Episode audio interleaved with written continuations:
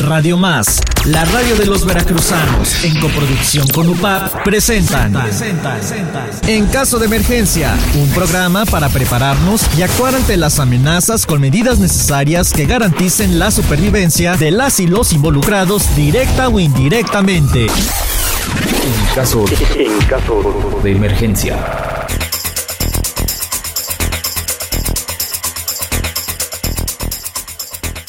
Amigas, amigos de Radio Más, ¿cómo están? Muy buenas noches y también muy buenas tardes en UPAF Multimedia. Recuerden que este programa se transmite los martes 8.30 de la noche aquí en Radio Más y en UPAF Multimedia los viernes a las 6 de la tarde. Qué bueno que ustedes están con nosotros para disfrutar este programa que habla sobre primeros auxilios por radio y Bien, pues eh, hoy platicamos nuevamente con nuestro querido doctor Artemio Hernández. Doctor Artemio, ¿cómo está? Muy buenas noches. Bienvenido al programa de En Caso de Emergencia. Usted ya es parte de, de este programa. Gracias, Jorge. Muy buenas noches a ti al auditorio que nos escucha. Nuevamente aquí con un tema de gran importancia. Vamos a hablar el día de hoy de epilepsia. ¿Qué te parece? Muy bien, muy buen tema, muy importante y pues saber cómo tratar con, estos síntomas, conocerlos y poder ayudar a las personas eh, si es que lo padecen y bien, pues eh, conocer más sobre ese tema, doctor. Claro, fíjate que dando inicio a, este problema de salud, la epilepsia es una enfermedad cerebral crónica no transmisible, no transmisible, que afecta a personas de todas las edades. Y en todo el mundo eh, hay una cifra de aproximadamente 50 millones de personas que padecen epilepsia y esto la convierte en uno de los trastornos neurológicos más comunes. Cerca del 80% de los pacientes viven en países de ingresos bajos y medianos y aquí en México eh, el ámbito rural es el que más también se ve afectado, no descartando también la parte urbana. Se estima que el 70% de las personas con epilepsia podrían vivir sin convulsiones si se diagnostican y se tratan adecuadamente. Eso quiere decir que un paciente epiléptico, si es oportunamente tratado, puede tener este, eh, eh, más tiempo del promedio de vida de, estos pacientes. Y hay riesgos de muerte, sí, prematura en personas con epilepsia, que es hasta tres veces mayor que en la población general. ¿Por qué? Porque los, eh, los eh, eventos epilépticos a veces se presentan en circunstancias que llevan consigo un riesgo de caídas, de quemaduras o de algunas otras circunstancias y provocan desgraciadamente la muerte. Tres cuartas partes de las personas afectadas que viven en países de ingresos bajos no reciben el, el tratamiento oportuno porque piensan que es otra cosa y no precisamente un cuadro epiléptico lo, asocian más a, a, que algo le hicieron, a, una este, entidad de, eh, en el cuerpo humano que lo está destruyendo y no la identifican como una, como una, este, una enfermedad. Y en muchas partes del mundo los enfermos de epilepsia y sus familias siguen sufriendo estigmatización y discriminación estos pacientes, ¿no? O sea, como que lo ven así como que uh, muy, muy, muy feo. Vamos a, hablar que la, epilepsia se define como un trastorno caracterizado por la recurrencia de crisis epilépticas. Estas a su vez son el resultado de descargas excesivas y desordenadas de neuronas cerebrales. Entonces, las crisis epilépticas pueden ser convulsivas y no convulsivas. O sea, puede presentarse con ataques o sin ataques, que es lo que normalmente lo, lo conocemos, ¿no? Y eh, eh, en las primeras, que son las convulsivas, las conocemos como movimientos tónico-clónicos, es aquel paciente que se, que, se, que se pone duro, que pierde el conocimiento y que empieza a, a, sufrir el clásico ataque que nosotros vemos en un paciente epiléptico.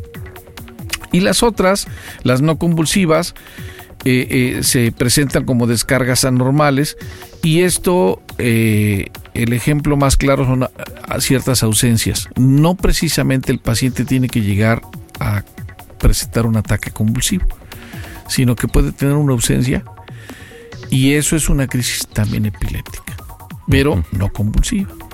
Entonces, estos, estos tipos de, crisis, este, la crisis parcial, que, se desarrollan en cierto eh, espacio específico a nivel cerebral, normalmente en el lóbulo frontal izquierdo es donde se desarrolla ese problema.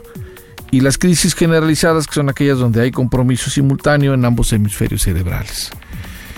Te puedo comentar una anécdota. Yo tenía un maestro en la primaria que sin saber qué es lo que padecía, bueno, pues él sí sabía, nosotros no. Estando dando la clase, de repente este, empezaba a decir, eh, se nos quedaba viendo y empezaba, cuando yo te diga que sí, tú me dices que no, cuando yo te diga que sí, tú me dices que no, cuando yo te diga que sí, me dices que no. Y así seguí, o sea, así lo, relataba y lo decía, y lo decía, y lo decía. Y nosotros, pues, chavitos, decíamos, ¿qué onda, con el maestro? Sí, sí.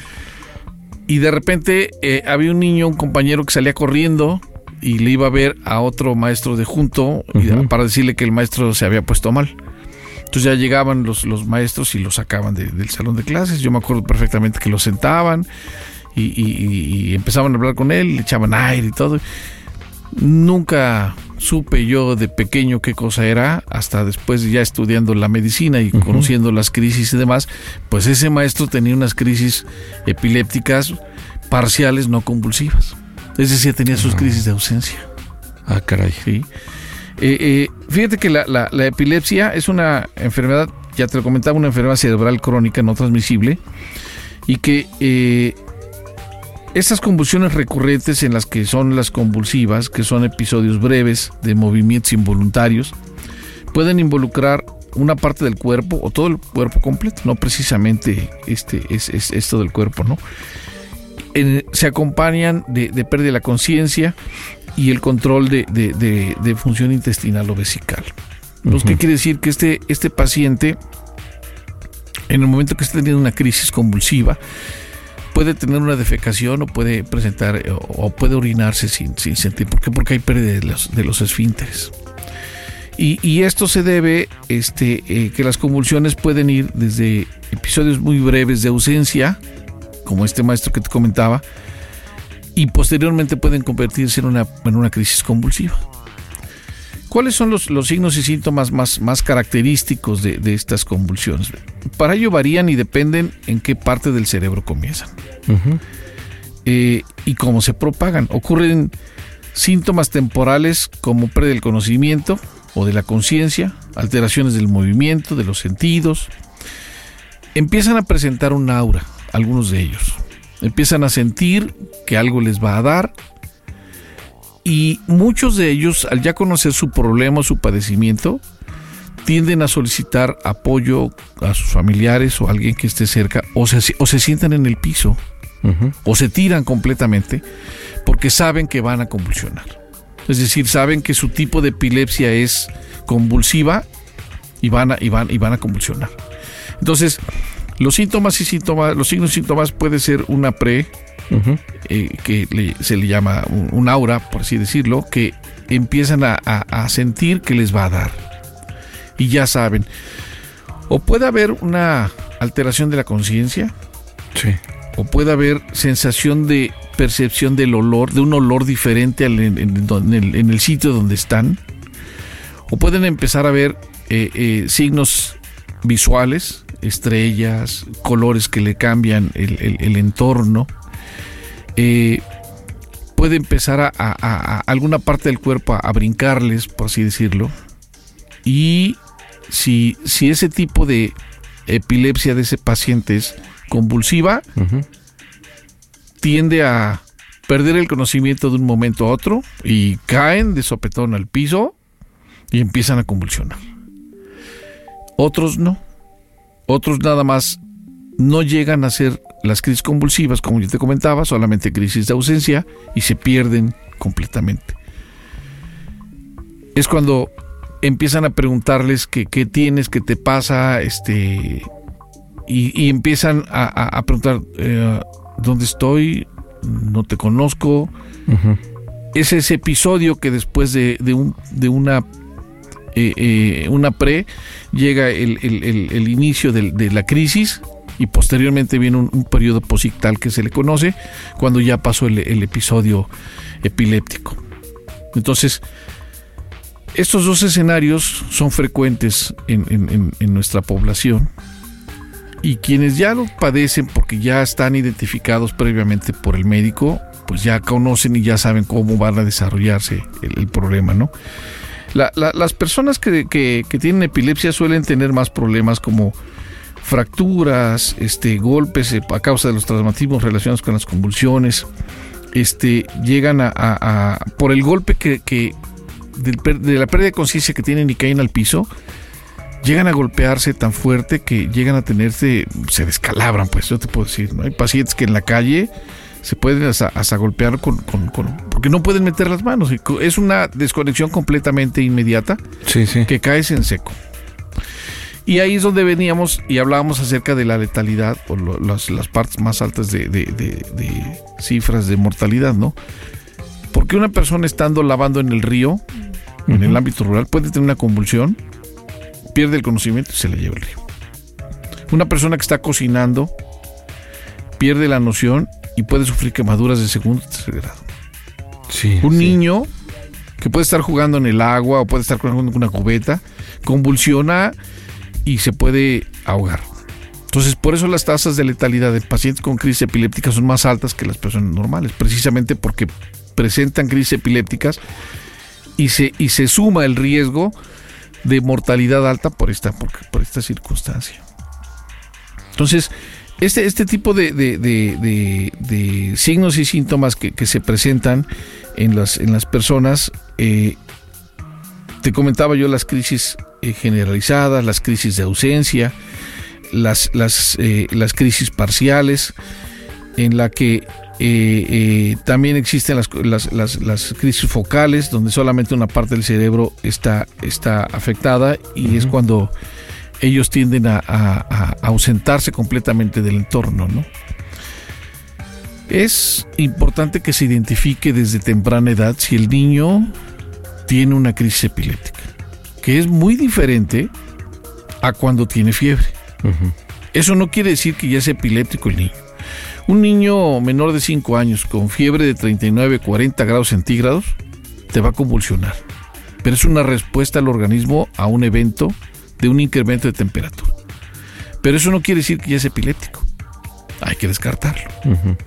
Por eso cuando un niño convulsiona con temperatura alta, lo inmediato, lo, propio es acudir con el médico para descartar que sea una crisis epiléptica, pero no precisamente va a ser ese niño epiléptico. ¿Hasta qué? Hasta que no le hagan todos los estudios y descarten que efectivamente haya sido una epilepsia. Pero normalmente las epilepsias, o bueno, las crisis convulsivas en los niños menores de 5 años por altas temperaturas, se debe precisamente a una respuesta del organismo por las altas temperaturas. Por eso no hay que dejar en los niños menores de 5 años que la temperatura suba por arriba de los 39,5, 40 grados centígrados porque puede llegar a convulsionar. debe controlarse esa, Debe controlarse la temperatura. Inmediatamente. ¿sí? En el caso de las, de, de, de, las causas que, que, podíamos ver, es que la epilepsia, para empezar, no es contagiosa. ¿sí? Su causa, aún bibliográficamente, la Organización Mundial de la Salud no conoce, eh, se desconoce aproximadamente en el 50% de casos en todo el mundo. ¿sí? El otro 50% se dividen en categorías estructurales, genéticas, infecciosas, metabólicas, inmunológicas y algunas completamente desconocidas. ¿Cuáles pueden ser estas? Daño cerebral por causas prenatales o prenatales, por ejemplo, traumatismo al nacer, que eh, eh, al momento de que nace el niño toca piso porque se cayó de, de, la tensión del parto, se le cayó a la partera o quien estaba atendiendo el parto y va al piso. Un trauma craneal puede ser una de las causas. Hipoxia neonatal, es decir, que no respire rápido el bebé después de que nace y que tarde en poder jalar el oxígeno y eso también es una hipoxia este, neonatal que nos conlleva a un daño cerebral y que puede ser una de las causas. Eh, traumatismo durante el parto. Que, la, la, mujer embarazada haya tenido traumatismo en abdomen mientras estaba embarazada, el niño puede tener una lesión y también puede ser una de las causas malformaciones genéticas o congénitas. ¿Sí? Este, trastornos genéticos con malformaciones, eso también nos va a conllevar a que el niño o, el, ser humano va a presentar crisis epilépticas o algún problema de epilepsia. Eh, traumatismo craneoencefálico, un accidente automovilístico o el trauma que quieras pero que sea a nivel craneal, a la edad que quieras, puede llegar a tener como secuela crisis epilépticas y no precisamente desde el nacimiento. Eh, accidentes cerebrovasculares, lo que hablábamos hace ocho días, ¿no? en el episodio pasado, en el programa pasado hablábamos de, los eventos cerebrovasculares, también pueden ser consecuencias las crisis epilépticas de estos eventos como secuelas. Eh, infecciones como las meningitis, encefalitis, pueden llegar a tener también secuelas y presentar crisis epilépticas. O tumores cerebrales que hacen un cortocircuito a nivel cerebral que lo hace. Pero hay otra muy frecuente que te comentaba yo en el ámbito rural y es la cisticercosis. Ah, cierto. Normalmente conocido como el tomatillo. Recordarás una, eh, una, este, eh, una enfermedad que tienen este, los cerdos y que eso se transmite cuando consumimos la carne contaminada.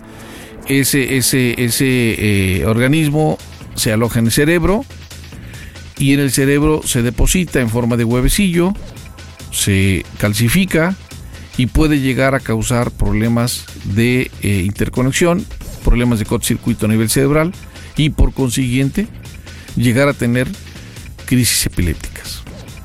Entonces, no hay edad para que se puedan presentar. En este momento, un paciente que no tenga antecedentes de, crisis epilépticas y convulsione, lo primero que hay que hacerle de estudios es una tomografía para ver si no hay un daño cerebral por ahí, que puede ser tumor, cisticercosis o alguna otra patología que ni siquiera nos habíamos dado cuenta que tenía. Si es un menor de 5 años, bueno, pues entonces sí se le hacen los estudios pertinentes para ver, digo, a todos los pacientes se les tiene que hacer un electroencefalograma para que ahí podamos determinar. Sí, claro.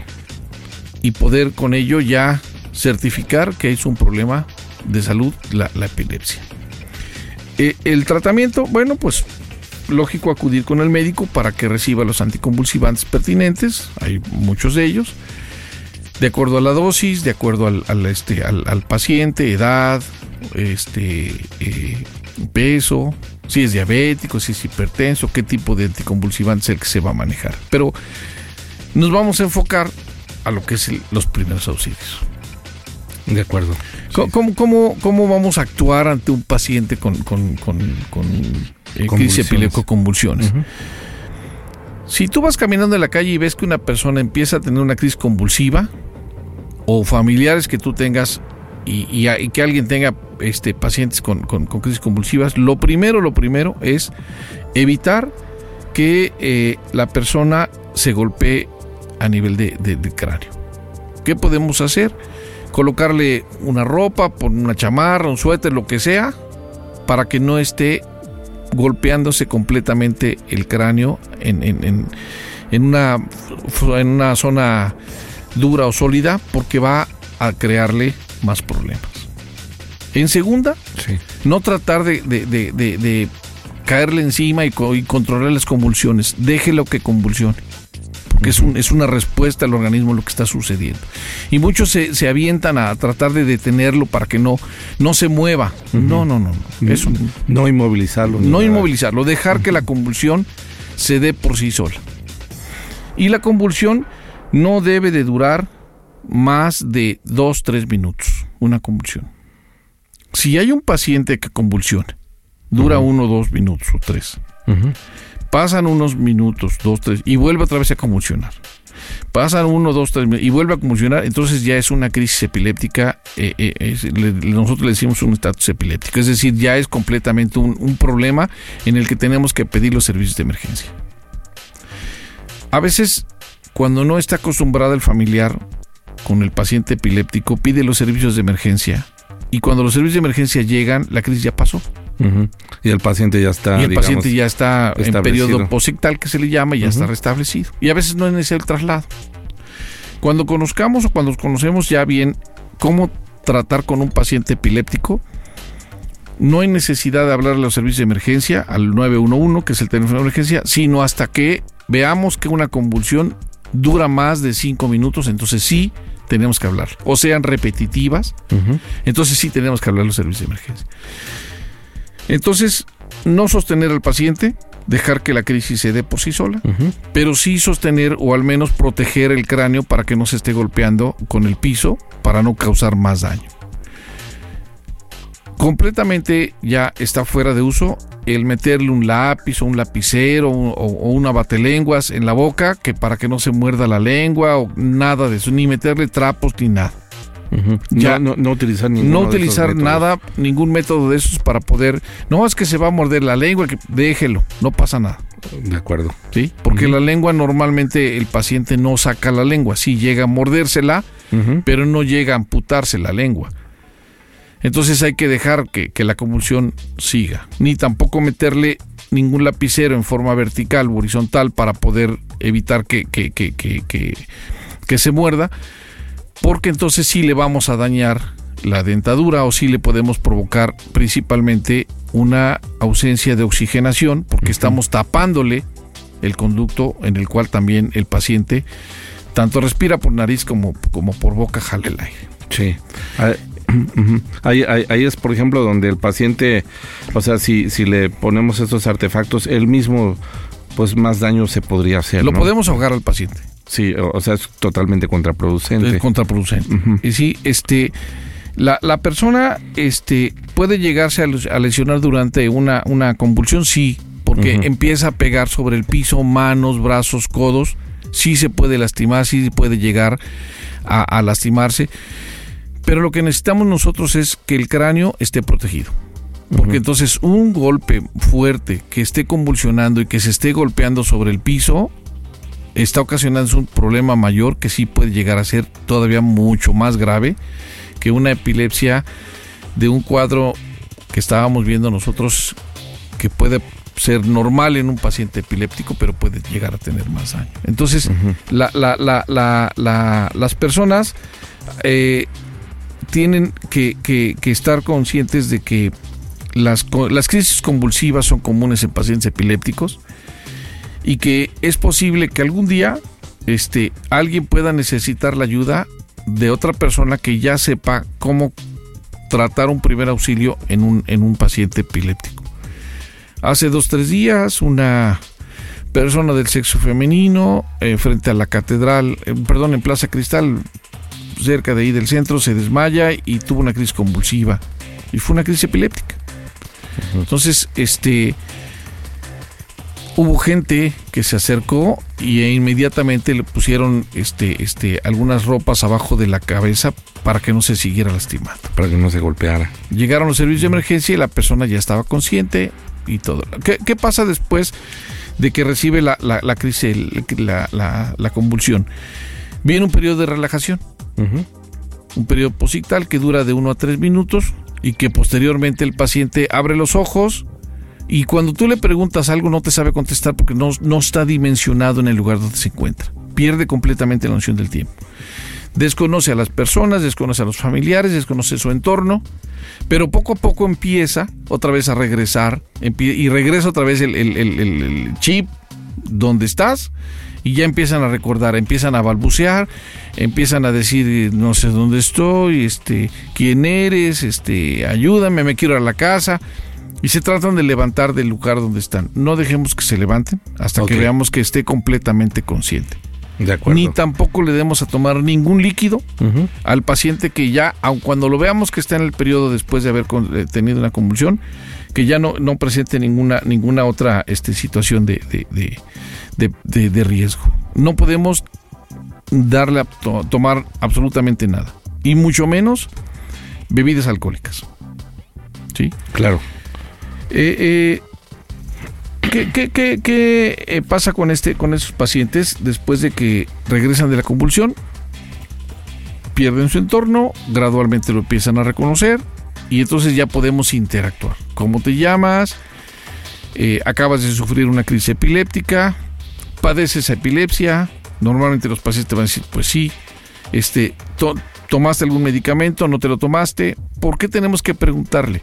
Porque cuando lleguen los servicios de emergencia, nosotros ya tendremos la información, el que le está brindando los primeros auxilios, decirle a los servicios de emergencia, soy fulano de tal, me quedé con esta persona, yo sé primeros auxilios, lo atendí, me dice que se llama fulano de tal, tiene tanta edad, sí padece de ataques epilépticos y hoy no se tomó su pastilla que le tocaba. Para que entonces los servicios de emergencia repliquen esa misma interrogatorio en el paciente para corroborar lo que está diciendo también el, primer respondiente, por así decirlo, el que le está ayudando, pero también nos va a ayudar en los servicios hospitalarios para saber su historial, qué tipo de medicamentos que está tomando y si es necesario trasladar a este paciente a un hospital, bueno, pues entonces eh, este, siempre eh, trasladarlo con la consigna y con la conciencia de que el paciente quiere ser trasladado. Si no desea trasladado, lo podemos dejar ahí, esperamos a que, a que, a que reaccione completamente bien y solicitamos que nos oriente si hay alguna persona cerca, familia, eh, a, a, quien, a quien poderle llamar para que llegue el familiar por el paciente. Normalmente por redes sociales inmediatamente hay una persona que está convulsionando o convulsionó está en esta situación, mandan foto a veces en redes sociales y, solicitamos el la urgente, la, este, el familiar de, la persona está en tal lugar. Las referencias y es tan, tan, tan, tan, tan rápida la, la, información en redes sociales que inmediatamente avisan y, van con ello. Si, si hay una persona que quisiera, normalmente, aparte de los servicios de emergencia, bueno, pues está los servicios de seguridad pública quienes a veces a través de las, de las patrullas lo hemos visto, acompañan al enfermo a llevarlo a, su domicilio. Sí, nos ha tocado, nos ha tocado que si quieren yo lo llevo y, eh, lo, le, le, preguntan y le piden identificación y lo ubican y entonces sí lo han trasladado. Normalmente nosotros acompañamos en la parte de atrás este, la ambulancia siempre va atrás de la patrulla para que en dado caso de que llegue a presentar otra convulsión, bueno, poderle atender, ¿no? O a veces en la misma ambulancia, si es que haya la autorización del paciente que lo trasladen, pues se, acude, ¿no? O lo llevamos a un, lugar, este, a un hospital. Pues eh, eh, existen muchos tipos de convulsiones, ya te comentaba, y, de crisis y que terminan en pocos minutos. Siempre la persona que va a proporcionar los primeros auxilios que permanezca con la persona hasta que la conmoción haya pasado y hasta que esté completamente consciente. Después de que pase, pues ayudar a la persona a sentarse en un lugar seguro y ya una vez que esté consciente y se pueda comunicar, pues contarle lo ocurrido, ¿no? lo que yo lo, lo, que te comentaba. Lógico, hay que confortar a la persona, hay que ser empática con esa persona. No te preocupes, yo soy lo de tal, te ayudé, estoy aquí contigo, todo va a estar bien, este, sufriste esto. Y hablarle de manera calmada para que también sienta cierta empatía el, paciente. Y confianza. Y confianza. Doctor Artemio Hernández Torres, pues muchísimas gracias. Todo lo que nos comenta son consejos valiosísimos de, emergencia. Eh, muchas personas quizá no conocíamos o igual nos asustábamos quizá al actuar ante, bueno, eh, cuando vemos una persona epiléptica, eh, a veces no, no sabemos cómo responder, pero con estos consejos que usted nos platica aquí en el programa que son muy importantes, pues ya eh, sabemos cómo poder conocer este tipo de problema de, salud, eh, eh, este tipo de, ataques, cómo poder protegerlo para que no se golpee más y ante todo, bueno, pues cuando sí y cuando no también activar los servicios de emergencia. Me dio mucho gusto haber platicado este tema hoy contigo y con tu auditorio. Claro que sí, doctor, pues le agradecemos mucho y lo esperamos en, las próximas emisiones en caso de emergencia, primeros auxilios por radio, aquí por Radio Más, eh, los martes 8.30 de la noche y recuerden que en UPAF, UPAF Multimedia pasa el programa los viernes a las 6 de la tarde, ahí también nos pueden escuchar. Pues nuevamente muchas gracias, doctor, y pues vamos a, a invitarle a nuestro auditorio para que siga escuchando en caso de emergencia la próxima semana en estos horarios. Gracias, Jorge. Buenas noches, buenas noches, auditorio. Muchas gracias, doctor. Este programa se realiza en coproducción de Radio Más con En caso de emergencia, te esperamos en nuestra siguiente emisión.